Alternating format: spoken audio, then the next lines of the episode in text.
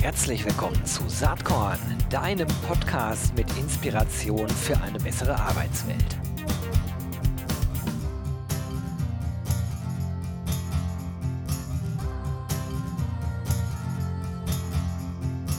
Hallo und herzlich willkommen zum Saatkorn Podcast. Ich glaube, heute das wird mit ganz, ganz hoher Wahrscheinlichkeit eine extrem spannende Folge für alle, die sich für HR Tech interessieren, für alle, die irgendwie die HR Startup Szene im Blick haben. Ich habe einen der Investoren, äh, der Macher dieser Szene heute hier am Start. Das ist Michael Kramarsch. Er ist Ad Advisor, Founder, Investor, Managing Partner bei HKP Group und äh, er ist äh, seit vielen Jahren eine der Figuren, äh, die wirklich diese HR-Tech- und Startup-Szene auch mit formt. Er ist äh, Mitinitiator des Ethikbeirats HR Tech. Er ist Initiator und Co-Vorsitzender der Jury des äh, jährlich vergebenen HR Startup Awards und vieles, vieles mehr. Er ist Investor unter anderem bei Taledo, bei Tandemploy, äh, und vielen weiteren Unternehmen. Also ihr merkt schon, äh, hier ist jemand am Start, der wirklich äh, diesem Themenfeld durchaus seinen Stempel mit aufdrückt. Herzlich willkommen, Michael. Schönen guten Morgen, Gero. Ähm, schön, dass es nur ein äh, äh, Interview ist, sonst würdest du jetzt sehen, dass ich leicht rot geworden bin bei deiner Vorstellung. Ja, das war natürlich genau die Zielsetzung. Nein, aber ich, ich bin fast eher leicht rot. Äh, Freue mich total, dass du hier am Start bist, dir Zeit für Saatkorn nimmst. Und vielleicht äh, kannst du mal ein bisschen berichten, wie du eigentlich in diese Szene so reingerutscht bist äh, und äh, wie es zu deinen zahlreichen Investments und äh, Engagements in diesem Kontext gekommen ist. Sehr gerne, Gero. Und, und wie immer ist es im Nachhinein eine sehr stringente und strategische Erzählung. Äh, und es ist in dem Reinrutschen genau das, äh, wie du es ja auch äh, beschrieben hast. Ich bin äh, im Prinzip mein ganzes Berufsleben als Berater im Bereich HR unterwegs, in unterschiedlichsten äh, Themengebieten, habe mich dort immer für Weiterentwicklung der Profession, für Professionalisierung, für Innovation äh, interessiert. Ähm, und daraus ist eigentlich entstanden im Jahr 2015 äh, zusammen mit äh, Frau Dr. Elke Eller, die damals auch den Bundesverband der Personalmanager als Präsidentin geleitet hat, den äh, HR Startup Award ins Leben zu rufen. Ähm, Startup Awards und Awards in HR gab es viele, aber noch keinen, der das zusammengebracht hat. Wir haben jetzt seit über sieben Jahren in Summe, glaube ich, über 250 Bewerbungen äh, gemeinsam äh, dort in der Jury ansehen können. Äh, und dann schlägt die Jury immer drei vor, die dann in Berlin vor Publikum äh, pitchen äh, müssen und den Sieger wählen. Aus der Beschäftigung mit den HR-Startups ist eigentlich sehr schnell dann auch die Lust des eigenen Investierens entstanden. Tandemploy, du hattest es schon angesprochen, eines der bekannteren deutschen HR-Tech-Startups, war dann auch der Gewinner oder Mitgewinner des ersten HR Startup Awards. Äh, und ich habe dann äh, Jana Teppe, Anna Kaiser äh, kennengelernt. Wir waren uns schnell einig. Und mit Tandemploy ist eigentlich meine Investmenttätigkeit. Ich habe in der Zwischenzeit knapp neun Startups selbst investiert mit, mit knapp drei Millionen Euro an Investitionsvolumen in Toto. Ähm, und aus der Beschäftigung mit diesen Startups, Gero, ist dann entstanden, naja, da gibt's immer wieder Fragestellungen, in dem, was zwar technisch möglich ist, vielleicht auch noch rechtlich zulässig, aber wollen wir das wirklich in unserer neuen Arbeitswelt so machen? Mhm. Und daraus ist dann der Ethikbeirat HR Tech entstanden, der sich damit beschäftigt, worauf müssen Anbieter und Unternehmen eigentlich achten, äh, wenn sie Technologie, Digitalisierung, KI, Algorithmen äh, in der HR-Arbeit einsetzen. Lass uns da ganz kurz mal äh, bleiben. Das finde ich spannend, weil ich äh, über den Ethikbeirat vor längerer Zeit, ist sicherlich zwei, vielleicht sogar drei Jahre her, auf Saatkorn mal berichtet habe. Ähm, wie ist da eigentlich der Status quo? Ist das äh, ein aktives Gremium? Ähm, wer macht da gerade so mit und was sind die aktuellen Fragestellungen?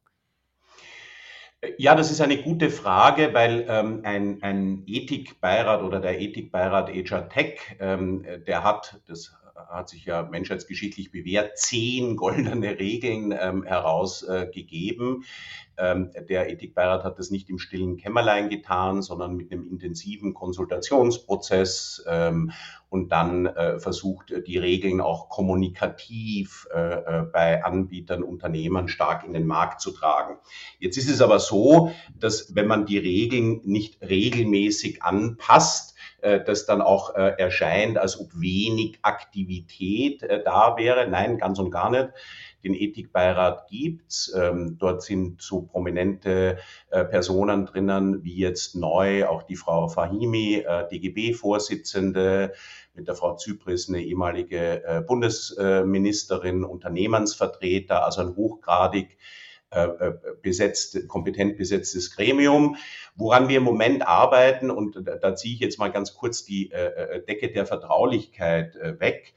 Ähm, der Markt sucht nach einem, wenn man so will, Gütesiegel, ähm, äh, weil auf allen Seiten Mitarbeitervertreter, Unternehmern, Anbieter eigentlich eine hohe Unsicherheit in diesen technologischen Themen besteht.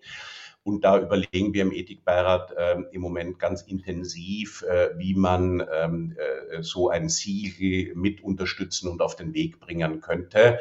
Äh, das wird aber noch ein paar Wochen oder Monate dauern, Gero. Super spannend, kommen wir gerne zu geeigneter Zeit nochmal drauf zurück. Ist jetzt heute ja auch nur Randthema, ähm, aber, aber sozusagen spannend deine Breite äh, in dem Thema. Lass uns vielleicht äh, mal auf die aktuelle Situation schauen. Ich finde ja äh, mega spannend. Äh, ich würde fast behaupten, so spannend äh, wie genau jetzt in dieser Szene unterwegs zu sein, war es noch nie. Aber äh, es ist auch eine schwierige Situation, denn wir erleben eine Wirtschaftslage, die natürlich von etlichen Krisen äh, gekennzeichnet ist, also dramatisch, ehrlich gesagt. Wenn man abends so die Nachrichten verfolgt, denkt man immer, oh Gott, die Welt geht wahrscheinlich übermorgen unter. Aber dann erkennt man, dass der Arbeitsmarkt eigentlich doch ganz schön stabil läuft in Deutschland. Ähm, und wir Deutschen neigen ja so ein bisschen zum Jammern. Man müsste fast sagen, äh, das ist eine äh, absurde Situation, die natürlich auch dazu führt, dass die HR-Tech-Szene, zumindest nach meinem Dafürhalten, absolut blüht und gedeiht, wenngleich natürlich äh, die Investoren etwas zurückhaltender sind, als das vielleicht vor 18 Monaten noch der Fall war. Wie ist denn dein Blick so auf die aktuelle Lage? Also früher, und das klang ja auch in deiner Frage an, äh, Gero, war das Thema ähm, volkswirtschaftliche Entwicklung, äh, Arbeitslosenquote etwas, was ein Stück auch parallel oder mit Zeitverzug parallel gelaufen ist. Das hat sich jetzt über die letzten Jahre nach meiner Wahrnehmung stark entkoppelt. Ähm, interessant ist, äh, und das ist, glaube ich, schon ein erster Hinweis ähm, auf, auf deine Frage für die äh, Prosperität der HR-Tech-Szene in Deutschland. Ähm, der, wenn man so will, Lead-Indikator für Geschäft in HR ist weniger die allgemeine wirtschaftliche Entwicklung, sondern mehr das Thema Arbeitslosigkeit. Und mhm. Arbeitslosigkeit mhm.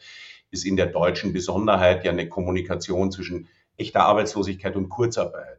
Und dort merken wir über die letzten Jahre, dass äh, die Unternehmen ähm, ganz bewusst versuchen, ähm, Arbeitsrückgänge über Kurzarbeit oder andere Instrumente aufzufangen, äh, weil man in diesem schwierigen Arbeitsmarkt Fachkräftemangel, Demografielücke, ähm, nicht hochattraktives Land für Zuwanderung äh, etc. sich dessen bewusst ist und dort beginnt mit dem, wie es wahrscheinlich im Wirtschaftsdeutsch so schön heißt, Personalkörper äh, anders zu agieren als früher. Ähm, und äh, in der Tat, in diesem ähm, angespannterem Arbeitsmarkt, wo Kräfteverhältnisse sich ganz klar von den suchenden Unternehmern hin zu den, wenn man so will, anbietenden äh, Menschen, nämlich ihre Arbeitskraft anbietenden Menschen äh, verschoben hat. Äh, in, in, diesem, in dieser Atmosphäre ist auch Deutschland, was HR Tech betrifft, auch international ein, ein spannender und innovativer Hub, wo die Bereitschaft ist, äh, sich auch mit neuen Dingen, äh, trotz der von dir beschriebenen grundsätzlich angespannteren wirtschaftlichen Situation, aber sich damit auch so ein bisschen ausprobieren, experimentieren, äh, lustvoll damit zu beschäftigen. Und in diesem Ökosystem können deutsche HR-Tech-Startups eigentlich ganz gut gedeihen. Ja, das ist genau auch mein Eindruck. Und wenn man sich so die Szene anschaut, ich weiß natürlich nicht ganz genau, wie viele HR-Tech-Startups äh, es im deutschsprachigen Raum gibt. Im Vorgespräch äh, hatten wir beide so im Kopf, so zwischen 300 und 400 sollten es wohl sein. Also ich kann sagen, in meiner Liste sind deutlich über 250 inzwischen drin. Deswegen glaube ich, dass die Zahl äh, absolut stimmig ist. Ähm, also so eine Status Quo-Beschreibung ist erstmal ganz positiv. Wenn man äh, mit den Startup-FounderInnen so spricht, dann stellt man natürlich fest, dass ähm, aktuell eine gewisse Investorenzurückhaltung spürbar ist. Aber das ist äh, gemessen an der aktuellen Wirtschaftslage eigentlich immer noch eine gute Situation. Siehst du das auch so? Ja, also ich, ich würde die deutsche HR-Tech-Landschaft ähm, gerade äh, was die Kapitalbeschaffung äh, betrifft, ein bisschen differenziert äh, sehen. Die, ähm, die Frage ist ja, wann kriegt man in welcher Phase woher wie viel Geld? Ähm, und da, glaube ich, haben wir in der Zwischenzeit äh, für die HR Techs ein, ein Ökosystem, äh, dass äh, diese ersten Finanzierungen, Business Angel Finanzierungen, Marktmodell erarbeiten, das in den Markt reinbringen, äh, die erste Markt-Traction zu bekommen. das, glaube ich, funktioniert sehr gut. Da gibt es genug auch profilierte HR- und Tech-Persönlichkeiten, auch in der Zwischenzeit äh, Menschen, die über eigene realisierte äh, Startup-Erfolg, äh, auch, auch der Community in, in Sachen Unternehmensgründung und so weiter etwas zurückgeben wollen. Aus meiner Sicht ähm, hapert das äh, Startup und HR-Tech-Startup-System mehr an einer professionellen Finanzierung, Begleitung und auch von Anfang an einem strategisch gedachten Cap-Table. Ähm, also wenn man nach USA schaut, dann sind dort äh, Venture Capital viel, viel früher investiert und tragen die Unternehmern dann auch durch die unterschiedlichen Finanzierungswellen mhm. mehr mit.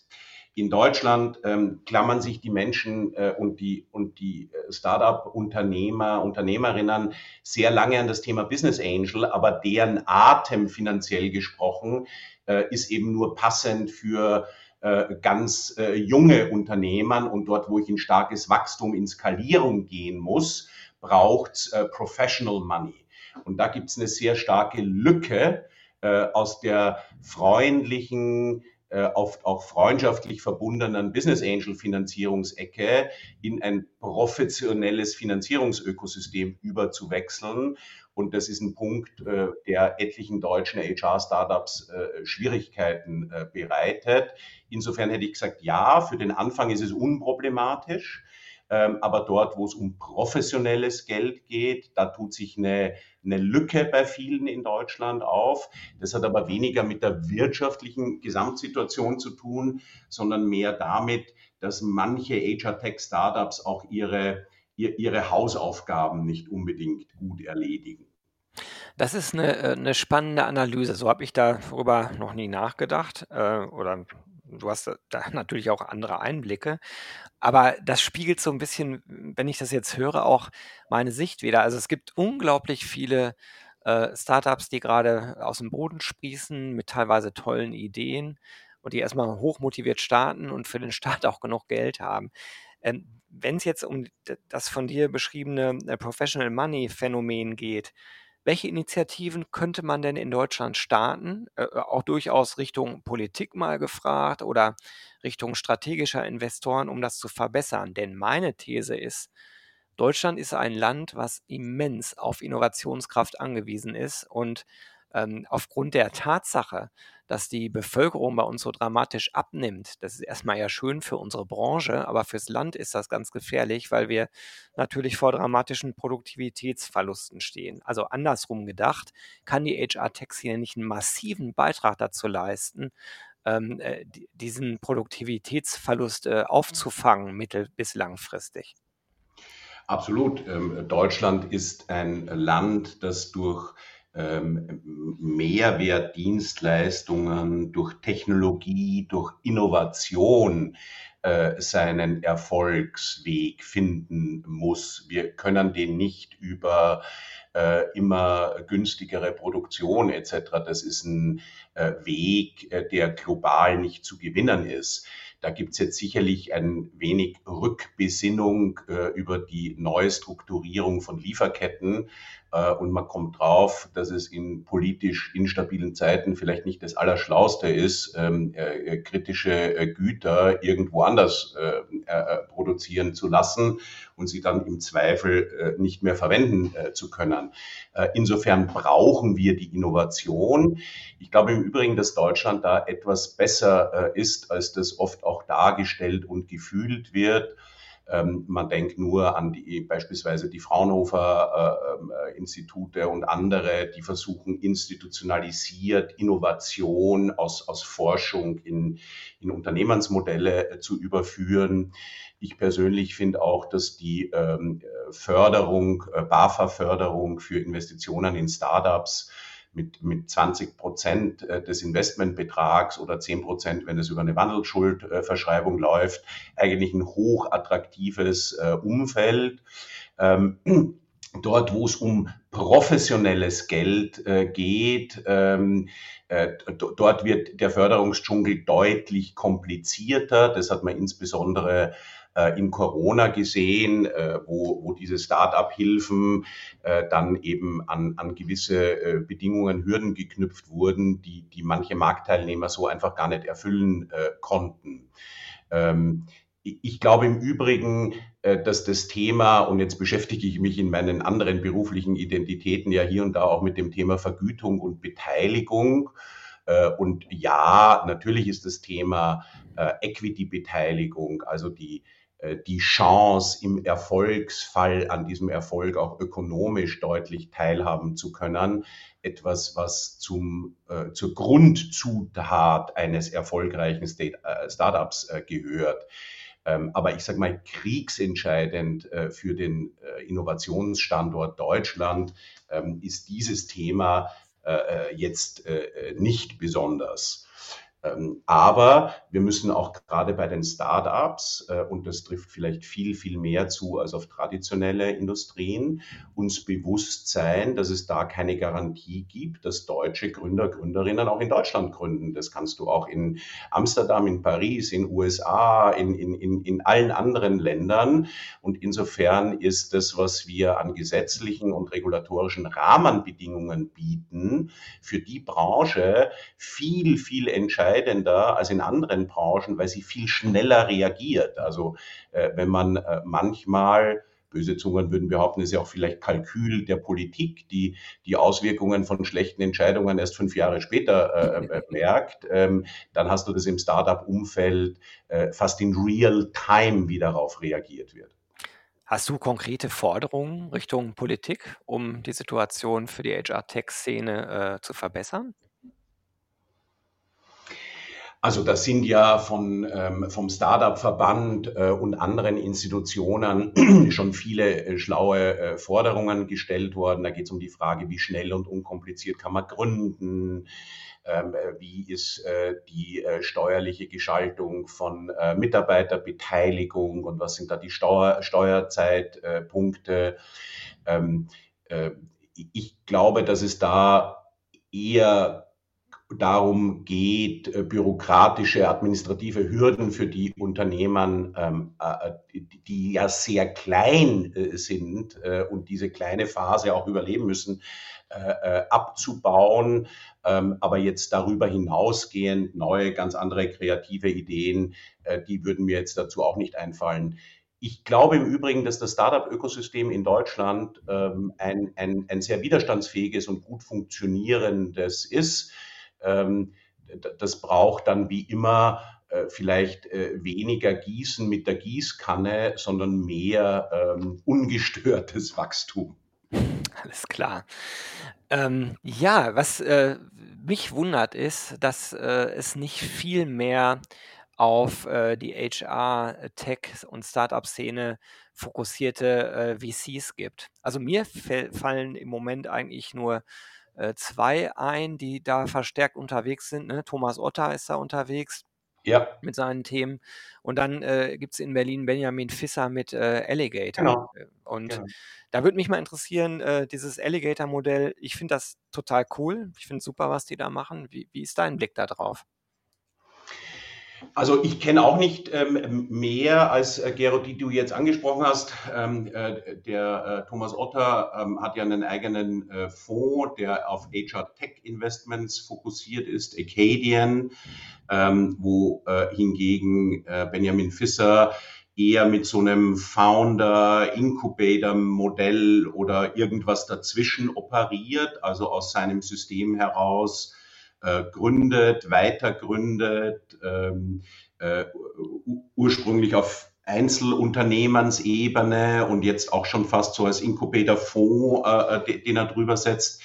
Ich finde, ich, ich kenne beide. Ich bin bei beiden per heute äh, noch nicht engagiert, äh, beobachtet es aber, weil, wie du auch eingangs gesagt hast, es gibt sehr, sehr wenige, äh, die mit diesem HR-Tech-Fokus unterwegs äh, sind.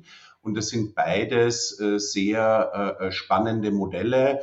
Benjamin Fisser ist sicherlich das unternehmerischere von der DNA, wohingegen das von Thomas Otter eher ein spezielles Investmentvehikel mit diesem Fokus ist. Ja, spannend, dass es die beiden gibt. Ich würde mir mehr davon wünschen. Und ich, ich glaube auch, lass uns vielleicht jetzt äh, ein bisschen den Blick nach vorne richten, dass sich da noch mehr entwickeln wird. Das ist re relativ naheliegend. Ne? Wir haben ja eben über die äh, Entkopplung des Arbeitsmarktes von, dem, äh, von, von der wirtschaftlichen Situation gesprochen. Wir wissen, wie die Demografieentwicklung ist. Wir wissen auch, wie grundlegend wichtig die Themen am Ende für die Produktivität des Standorts Deutschland sind ähm, an, an denen viele HR-Tech-Startups arbeiten. Also ich glaube, man muss jetzt kein Hellseher sein, um, um sagen zu können, diese Themen werden in Zukunft mehr Bedeutung bekommen. Das ist zumindest meine Sicht drauf. Ist ja auch wenig verwunderlich. bewege mich ja selbst in, in, dieser Szene, sonst würde ich ja was anderes machen. Ähm, und ich vermute, du guckst da ähnlich hin. Äh, vielleicht hast du aber einen etwas kritischeren Blick als ich. Wie, wie schätzt du die mittel- bis langfristige Zukunft dieser Themen äh, im deutschen Markt ein? Lass mich das vielleicht von einer äh, Investmentperspektive äh, beantworten. Ähm, ähm, was da ökonomisch draus wird, das kann man aus meiner Sicht bei den allermeisten HR-Techs per heute noch nicht abschließend sagen. Äh, und das bezieht ja selbst die größten Branchenriesen wie Personium mit ein. Mhm. Ja, äh, Einhorn, Milliardenbewertung und so weiter. Aber ob das äh, Unternehmen sich irgendwann mal verstetigt, dauerhaft erfolgreich an der Börse landet, to be seen. Die Wahrscheinlichkeit ist in der Zwischenzeit, glaube ich, sehr groß oder größer als bei vielen anderen. Und äh, ja, solche einzelnen Einhörner gibt's. Äh, ich bin ja auch durch den Exit von Tandemploy an Finem People, äh, Finem People hat eine mehr äh, Milliardenbewertung in den USA, habe ich auch das Vergnügen, eines der wenigen HR Tech äh, Einhörner auf Ge Gesellschafterebene äh, begleiten äh, zu können. Aus meiner Sicht ähm, hat die HR Tech ähm, äh, Szene äh, schon so einen ganz leichten ähm, äh, Purpose Overdrive. Ähm, was meine ich damit? Ähm, äh, einen, einen Unternehmenszweck, einen guten Unternehmenszweck, äh, der, der seinen veränderten Beitrag für unseren Arbeitsalltag, für die Gesellschaft leistet, äh, das ist ja per se etwas sehr Gutes. Es ist nur dann auch aus Investmentperspektive was Gutes, wenn es mit einem stringenten und disziplinierten Geschäftsmodell kombiniert äh, wird. Äh, sonst äh, droht das Schicksal in Schönheit zu sterben. Ähm, äh, und bei dem Thema ähm, äh, Skalierung, Disziplin, Vertrieb, ähm, äh, unterschiedliche Vertriebswege und das ganze Unternehmen nach einer Seed-Phase in den Erfolg, auch Richtung Break-Even und so weiter zu bringen. Da ist die deutsche HR Tech Unternehmer, Unternehmerinnenlandschaft ähm, manchmal etwas gemütlicher als international oder gerade auch in den USA aus meiner Sicht, und da schließt sich ein bisschen der Bogen, hängt das auch mit den Finanzierungsstrukturen zusammen. Äh, deine Business Angel kannst du immer nett äh, streicheln und, und irgendwie ruhig äh, halten, aber Professional Money äh, nötigt dir eine ganz andere Disziplin in der Unternehmensentwicklung, im Einhalten deiner Meilensteine etc. auf und sortiert auch schneller Spreu von Weizen. Und äh, da glaube ich, würde der HR-Tech-Szene, ähm, die braucht nicht mehr Purpose, die braucht mehr ähm, äh, Business Savviness, ähm, äh, wenn ich das so bezeichnen darf. Super äh, Ratschlag. Ich hätte das jetzt ganz stumpf mit Professionalisierung äh, bezeichnet, aber ähm, du hast es präziser ausgedrückt. Klasse. Äh, in Anbetracht der Zeit, ich könnte ewig mit dir weiterreden, sehr, sehr spannend komme ich leider schon zu meiner letzten Frage, Michael, und die ist ein bisschen persönlicher. Ähm, du bist ja jemand, der sehr, sehr viel sieht, äh, sich viele Gedanken macht. Äh, von daher mal die Frage, was ist eigentlich das, was dich in letzter Zeit selbst inspiriert hat? Vielleicht gibt es irgendein Erlebnis, ein Buch, ein Film, eine Geschichte, irgendwas, wo du sagst, das äh, hat mich nachdenklich gemacht, das würde ich gerne mal mit den Saatkorn-ZuhörerInnen teilen wollen. Also ich bin ein äh, Lesen, äh, lesemäßig alles äh, Verschlinger äh, und äh, was äh, die ganz wenigsten Menschen äh, wissen, ich bin großer Science-Fiction-Fan. Äh, und zwar nicht ganz kürzlich, aber bei mir hinten im Homeoffice hängt ein Bild von Perry Roden. Ähm, äh, Perry Roden, für die, die es nicht wissen, ist eine Science-Fiction-Geschichte, die von dem Kollektiv geschrieben wird seit Ende der 60er Jahre, die längst geschriebene Science-Fiction-Geschichte und ist damit als Spiegel der jeweiligen Zeit äh, in der Zwischenzeit auch ähm, äh, Teil vieler Dissertationen äh, äh aus Soziologie und Psychologie und so weiter. Ähm, als diese Geschichte begann, äh, ich möchte dich jetzt äh, und die Zuhörer nicht äh, langweilen, aber da werden munter Raumschlachten geführt, Zeitreisen, Unsterblichkeit, die tollsten Waffen, äh, die ganze Galaxie ist von unterschiedlichen Individuen und so weiter befolgt. Und dann führen diese Raumschiffkapitäne, Kapitäninnen gab es Ende der 60er Jahre noch kaum, äh, so eine Raumschlacht mit den modernsten Waffen. Und nachdem die Raumschlacht geschlagen ist, ähm, setzen Sie sich in Ihren gemütlichen äh, Kapitänssessel im Raumschiff zurück und die Sekretärin bringt eine Zigarre und Cognac. äh, und was mir das sagt und was uns allen, glaube ich, das ähm, äh, so als, als, als gutes Bild dient, ist, der Mensch kann sich in Technologie alles ausdenken. Da gibt es keine Grenzen des Denkens. Aber wenn es um die äh, gesellschaftlich-kulturelle Verankerung geht, ist es total schwer, sich aus seiner heutigen Zeit zu lösen. Oder größer gesprochen, Transformation ist nie Technologie, sondern immer menschliches Verhalten. Äh, und da finde ich dieses Bild von Periroden fast gigantisch genial dafür. Super, toller Tipp, äh, gefällt mir sehr, sehr gut. Ja, für mich war das Gespräch hier gerade sehr inspirierend, kann ich dir sagen. Ich danke dir ganz, ganz herzlich, dass du dir eine halbe Stunde Zeit für Saatkorn genommen hast. Ich würde das gerne irgendwann mal mit einem zweiten Teil verbinden wollen, sage aber jetzt erstmal ganz herzlich Danke und wünsche dir bei deinen ganzen Unternehmungen weiterhin viel Spaß und Erfolg. Vielen Dank, Gero, dass ich ähm, bei äh, Saatkorn dabei sein durfte. Bis bald. Tschüss. Tschüss. Jo, das war diese Saatkorn Podcast Episode. Wenn du nichts mehr verpassen willst und dich überhaupt für die Saatkorn Themen interessierst, dann abonnier doch einfach meinen niegelnagelneuen Newsletter. Und dann bekommst du jeden Sonntag frisch alle Artikel, alle Podcast Folgen außerdem noch meine wöchentliche Kolumne und die Verlosung der Woche in deine Inbox. Musst du natürlich nicht sonntags lesen, geht auch montags oder dienstags. Ich würde mich sehr freuen. Hier nochmal die URL saatkorn.com slash newsletter. Tja, dann bis bald. Ciao.